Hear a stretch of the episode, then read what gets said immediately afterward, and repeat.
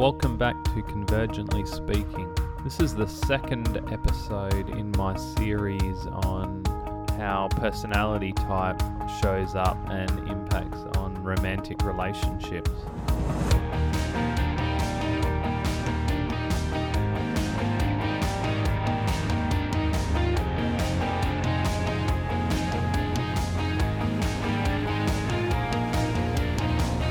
This one's about the dichotomy of sensor versus intuitive in the Myers Briggs personality system. And this may well be the most important out of the four episodes because it's generally thought that if you and your partner have this dichotomy different in your personality, then, then that's the most significant difference that you can have.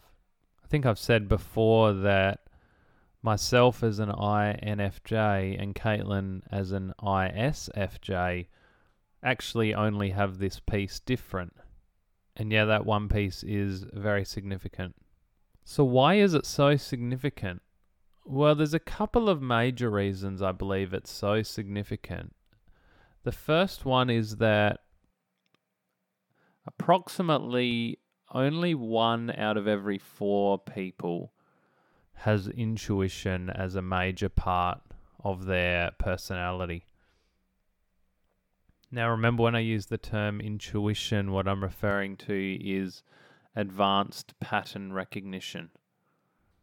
So it is a, an impulse to look for patterns and look for abstract things as opposed to more concrete or sensory things.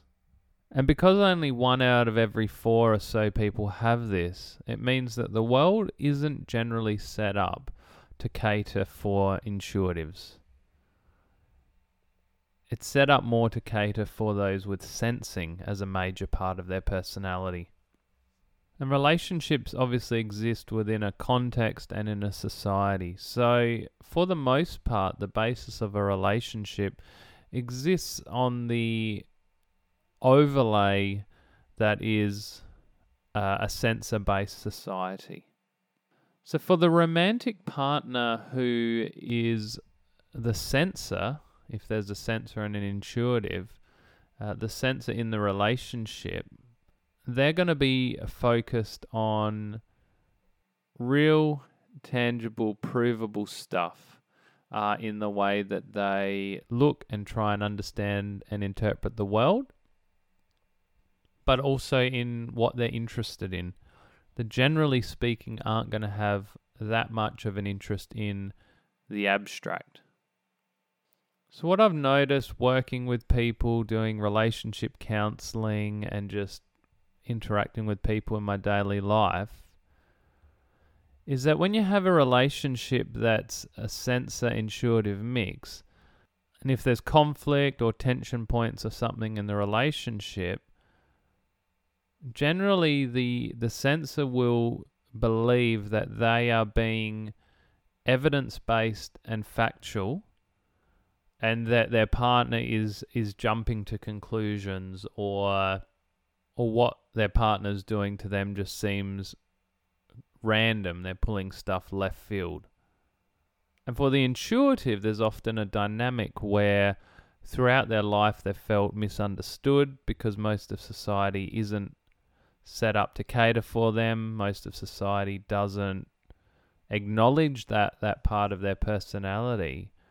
And so, even getting into a romantic relationship, they may start with a sensitivity to, or a defensiveness even around this intuitive part of their personality. So, without an understanding of the Myers Briggs system and, and personality types in general, a couple from the very beginning is starting on the back foot. This is not about lack of love or, or care or empathy or even listening skills. It's a matter of different wiring inside of their mind, how their brain works, mixed with a, a lack of a framework to know how to actually understand those that are different and how they're different and why they're different and exactly how that plays out on a day to day basis. So, time and time again, what I see is people talking past each other. The sensor is trying to keep things very clear and factual, and probably uh, generally they're trying to keep it fairly concise as well. Uh, whereas the intuitive, especially if they're being more of their authentic self, can tend to talk a lot uh, in a way that might look like rambling to the other party or just just jumping around. And as i said uh, it will look like they're jumping to conclusions. Intuitives like to look at the abstract the big picture the intangible dynamics and try and work out what's going on uh, first and then zoom in and narrow in on the sensory factual details and factual data. Whereas with a sensor, it's basically the opposite. They need to gather a whole heap of sensory data, factual stuff, before they would even consider coming down to any definitive or clear conclusions. Now, I'm not a sensor, but from my observation, the way a sensor frames what the intuitive is doing is it's just guesswork and they don't feel confident or maybe even stronger than that. They can feel it's foolish to make these leaps make these jumps. And in a general sense it, it's right because it doesn't matter if you have intuition as the very first part of your personality. They are still leaps and jumps that you're making the data piece here that obviously gets missed by the sensors is that whilst they would feel that would be a very big leap and jump and put them in a very precarious position, for an intuitive, the risk is smaller and the likelihood they're going to get things correct or in the ballpark is higher simply because that's where their mind is focused and that's where they've logged up the most hours of, of work and expertise. So, of course, there needs to be humility for the intuitive in that regard, but if it's a, a major part of your personality, then it, it is something that you should develop and learn to rely on. So, what I want to do now is try and give a couple of visual metaphors for this. I've been thinking and talking and trying to dig down into this uh, difference, this dichotomy difference for many years now. And it was actually just the other day that I felt I got another layer of understanding, a deeper understanding about this. So I want to give you an image for both. Uh, how a sensor is operating and how an intuitive is operating.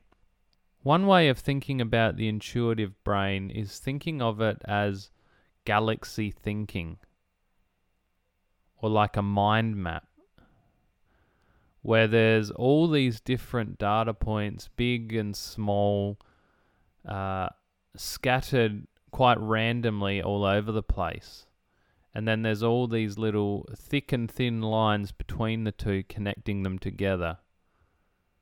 Basically, the opposite of linear quite a random array and assortment of, well, patterns.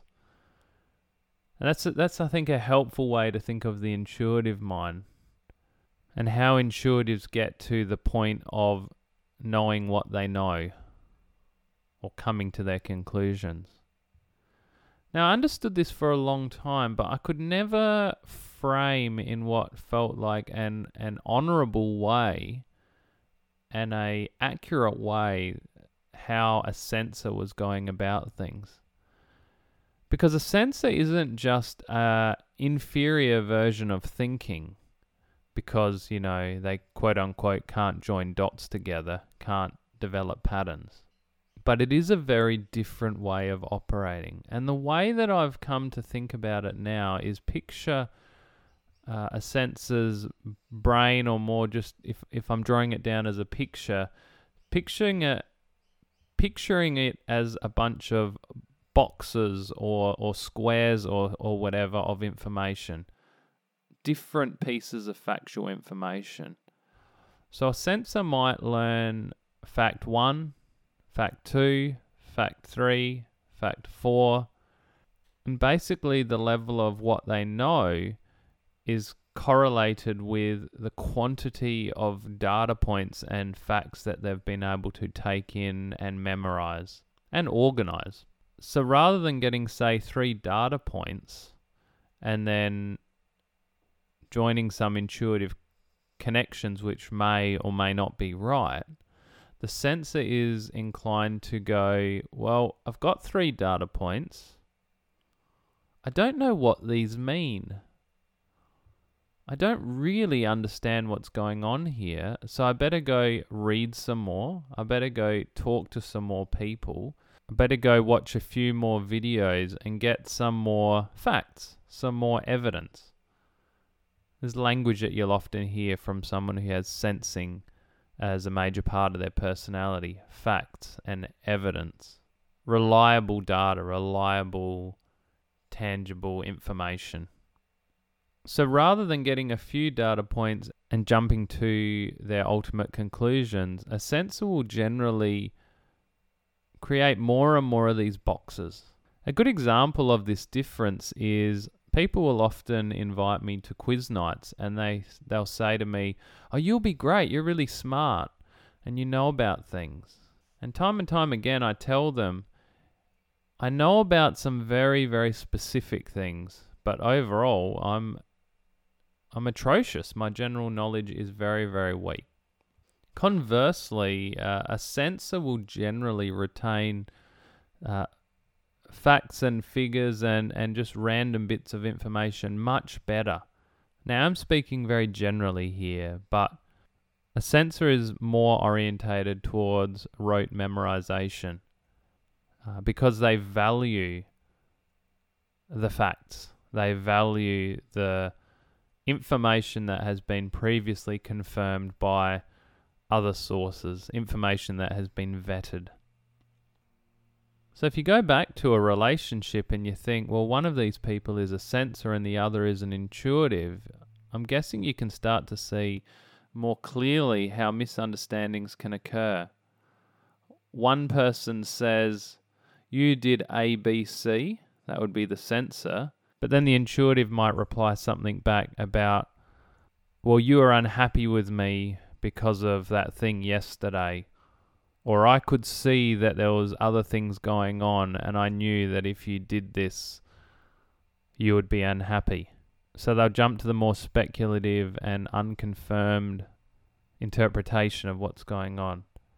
And of course, as you can imagine, this will often get the senses back up because they'll say, well, you can't know that. Or I didn't say that. Or I never told you that. Now you're just making things up. Now you're just finding things to accuse me of without any evidence. And so the cycle continues. The miscommunication continues. So the natural question here is obviously what can be done? And it's actually this dichotomy, this sensor intuitive thing that is what drew me so deeply into the Myers Briggs system. As someone with a intuitive preference, it was so validating and clarifying to understand what was going on in my brain and why the world and society was giving me the feedback it was giving me. And simply the knowledge and the information helped me to be able to adjust my behavior and, and adapt the way that I related to certain people. And I've seen this in relationships too. When a couple works out that their partner isn't just jumping to conclusions, but this is actually a superpower that they have, and they're actually really good at joining these connections and predicting how things are going to play out to a degree that seems almost magical. Or on the flip side, the intuitive can start to realize, oh my goodness, I've actually got my own real life fact checker and data checker here. When I go off on these tangents that are fun and exciting and exhilarating, but can tend to be quite unfounded, and my partner pulls me up, I should listen to that because they've actually accumulated a lot more grounded information on on things that I haven't and also just have that skill to to pursue that or that desire to pursue that stuff. So whilst the the sensor intuitive split can certainly be a big big tension point and I'm sure many divorces have been triggered by this fundamental misunderstanding between two people. It can also be a phenomenal gift. If you have children, it means that a child will get an exposure to both worldviews and, and ways of understanding things. But it also means that you can cover each other's weaknesses. If you have a double sensor couple or a double intuitive couple, you by nature of being quite similar have a number of gaps. Dual sensor couples might miss certain implications of things that they're doing in their life because they can't join the pattern. They may repeat dysfunctional or unhealthy dynamics in their relationship or in their workplaces because they're not observing the larger pattern at work, to name but one example. A double intuitive couple can tend to get carried away in speculation and philosophical abstract ideas and kind of living with their heads in the clouds a bit, not actually engage with the real world, not always translate their ideas and their ideals into reality. Intuitives need senses to to help them actually act in the world, to actually to actually get stuff done. So I could probably talk about this one all day, and I feel like it's been a bit of an intuitive and non-linear uh, episode, maybe more than normal. But I really hope this lands for you guys because this is just such a fundamental thing in our society and especially in re- relationships. Because my desire is that down the track, we'll actually have a good enough understanding in society of the differences between an intuitive and a sensor that these terms are used as freely and as easily as the terms introvert and extrovert are now used. Because both orientations both temperaments are so fundamentally important to a healthy and functioning society. So, thanks for listening. Please leave me a rating and a review wherever you're listening if you have that option. And I'd love for you to jump over onto my new Convergently Speaking Facebook page. Interact with the conversation there. And if yourself or someone you know is in a relationship where you think this issue might be a tension point, um, please drop me a line. I'm offering relationship counseling where I use a lot of these techniques and a range of other models to help couples improve their communication and see the value and the power in their differences rather than just see it as a liability. So, have a good day, and I'll talk to you next time on Convergently Speaking.